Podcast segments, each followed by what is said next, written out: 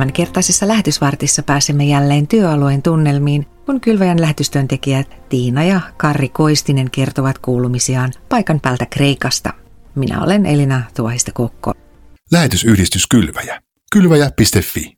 Tiina ja Karri, olette vihdoin päässeet jotakuinkin asettumaan sinne Kreikkaan. Mitä teidän lapsiperhearkeenne kuuluu? Joo, kiitos kysymästä. Ihan hyvää kuuluu.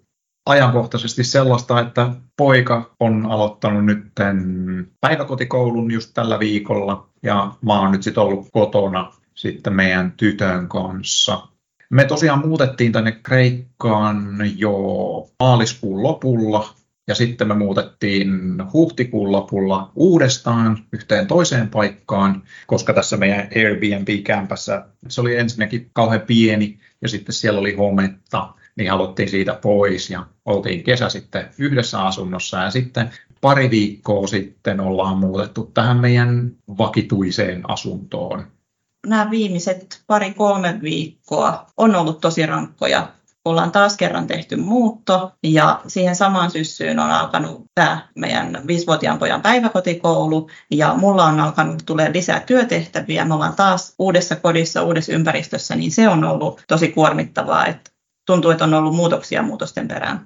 Ja sen lisäksi mulla on ollut sitten vielä niin kuin Suomen päässä sellaisia asioita, mitkä on repinyt mua sitten taas niin kuin sinne Suomen päähän. Että on täällä tavallaan selvitellyt näitä muuton asioita ja vuokraa suhdetta. Meillä ei kauhean hyvä vuokra-isäntä tässä ole tai se suhde. Mutta sen lisäksi on sitten revitty niin kuin vielä Suomen päässä on sellaisia järjesteltäviä asioita, mitä pitää täältä koittaa etänä järjestellä. Niin välillä tuntuu, että aika tyhjäpäänä kulkee täällä tästä vuokra-asunnosta löytyi selkeitä puutteita, mitkä ei ollut tiedossa tähän muuttaessa ja ne on kuormittanut meitä oikeasti tosi paljon ja Kari on yleensä tosi laukkea kuin lammas ja hoitaa asiat kauhean korrektisti, mutta niin kuin tässä tilanteessa vuokraisennän kanssa on pitänyt pistää vähän niin kuin kovempaa kierrosta, että saataisiin asiat hoitumaan ja tuntuu, että ei ne hoidu. Ja naapureiltakin on puhuttu siitä, että tämä asunnon omistaja on aika haastava persona, ei kovin luotettava, niin tämä on jotenkin raastavaa ja kuluttavaa. On lapsethan ei huomaa sitä, mitä me aikuiset käsitellään koko aika.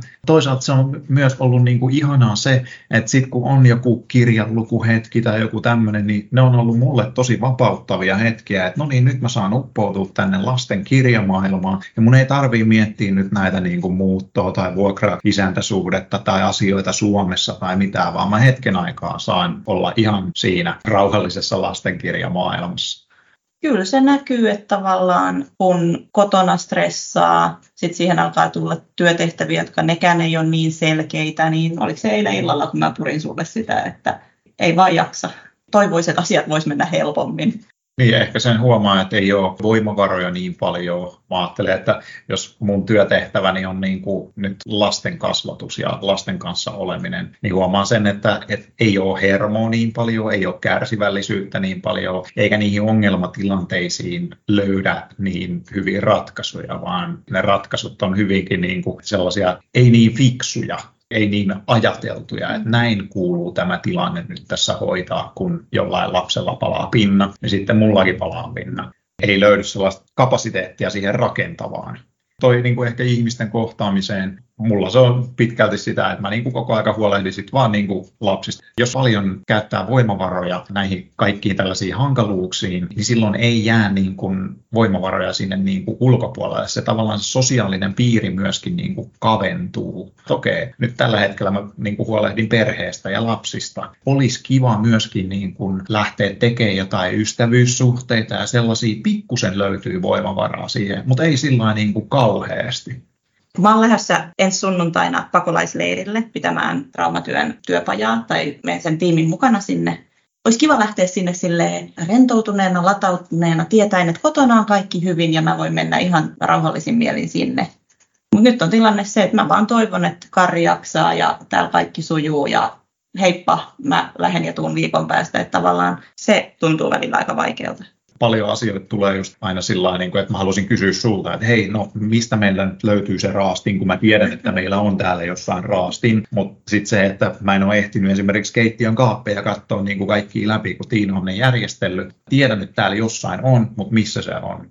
Nämä on oikeasti niin pieniä asioita, että minusta on hyvä, että me kerrotaan rehellisesti. On rosoa ja on haasteita, mutta nämä on niin pientä sit isossa mittakaavassa, että ehkä me päästään sitten siihen meidän asenteeseen kuitenkin.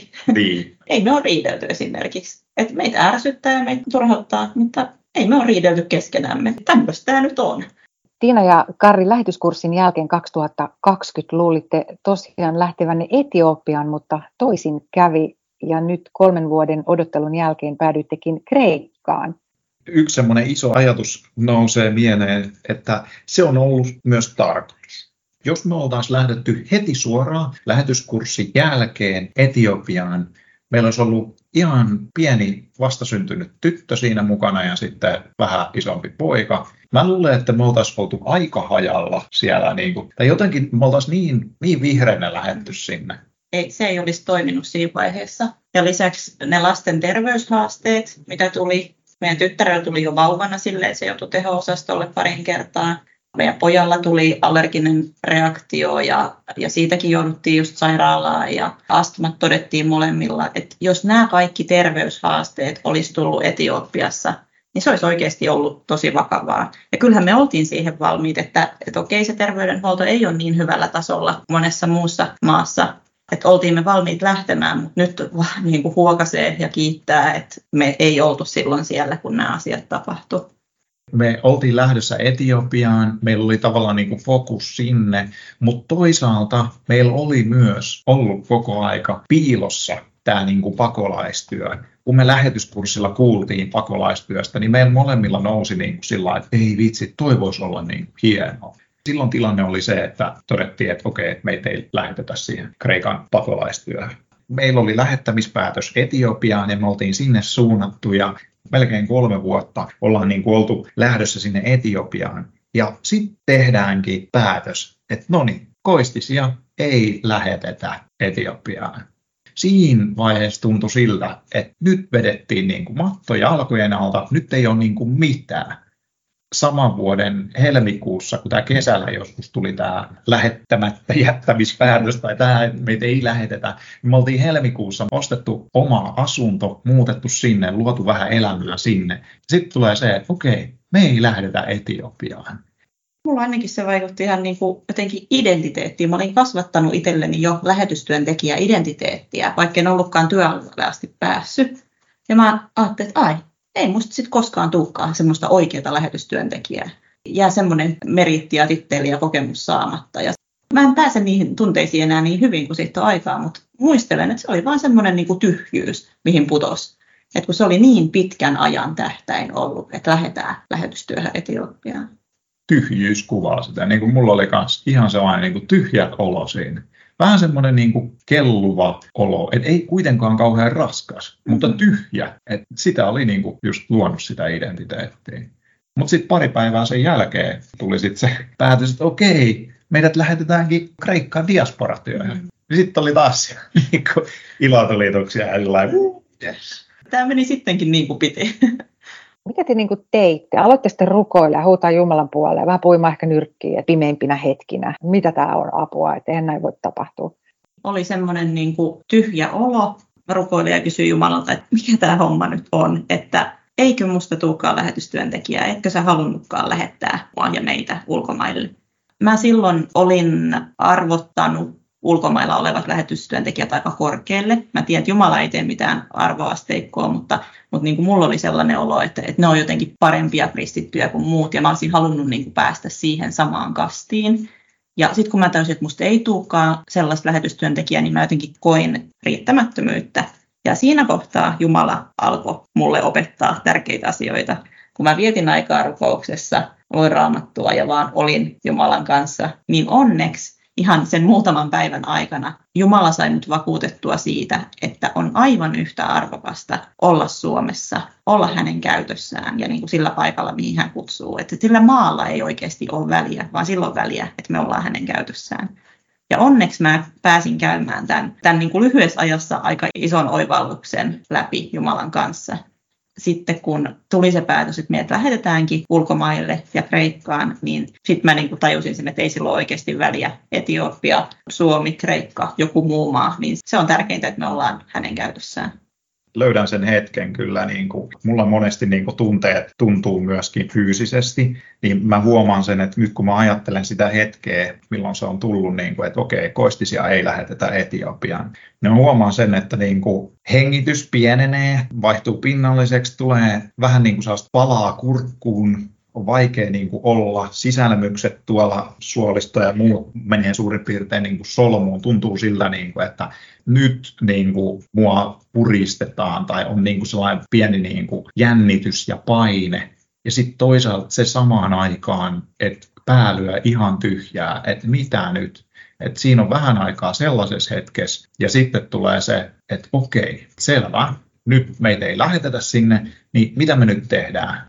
Mä ajattelen tällä niin kuin klassisesti nyt sitten, niin kuin, että mies miettii sitten talolainaa ja, ja näin, niin, niin sitten mä niin kuin ajattelen sitä, että okei, tässä me oltiin lähtöjaksolla ja ollaan niin kuin oltu lähdössä, mutta nyt ei lähdetäkään. Okei, Tiinalla on sitten niin kuin työpaikka. No, mun täytyy nyt sitten koittaa katsoa sitä sairaanhoitajan paikkaa ja lähteä tekemään niin kuin niitä töitä. Ja sitten lapset jatkaakin nyt sitten päiväkodissa ja mä luulen, että jos sitä ei olisi tullut sitä lähettämispäätöstä, niin siitä niin kuin viikko eteenpäin, niin mä olisin ollut aika loppu. Et mulla tavallaan niin kuin ei ole voimavaroja, mutta silti mun täytyy niinku puskea vielä sellaisella... Niinku, Onko se joku suoriutumismoodi tai joku? Niin, tulee niinku sellainen jotenkin tavallaan, että ei ole enää niinku sitä polttoainetta, mutta silti niinku just jollain viimeisillä höyryillä menee. Et siellä se bensavalo palaa jo, on palannut pitkään ja, ja tietää, että sitä ei ole, mutta nyt mun täytyy vielä niinku painaa kaasupohjaa, että mä jaksan niinku tämän viimeisen vetää tästä.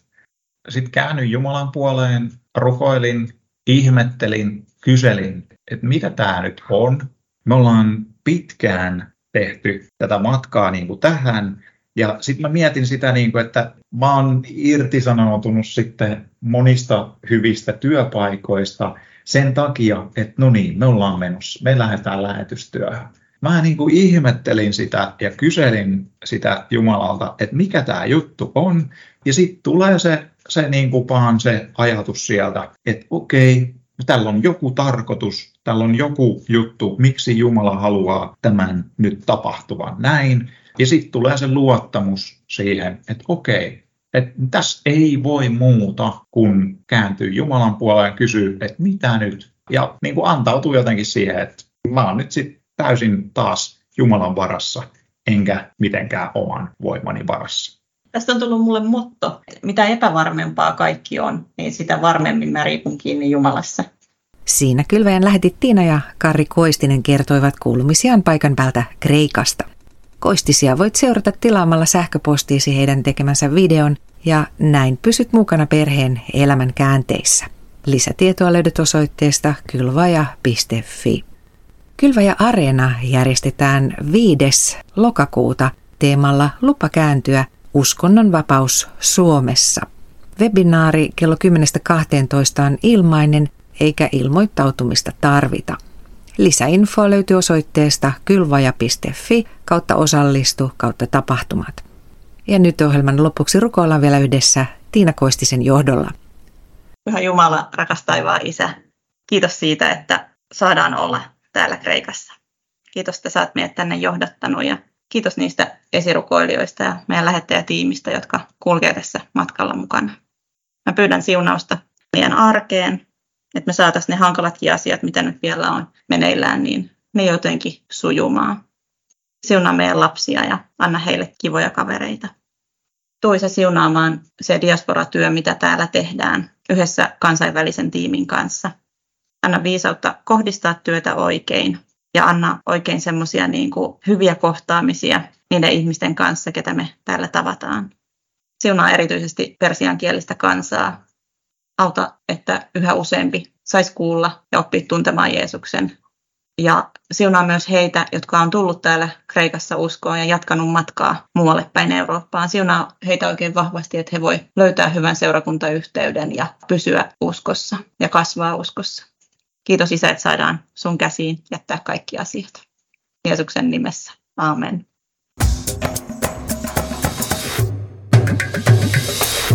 Kylvaja.fi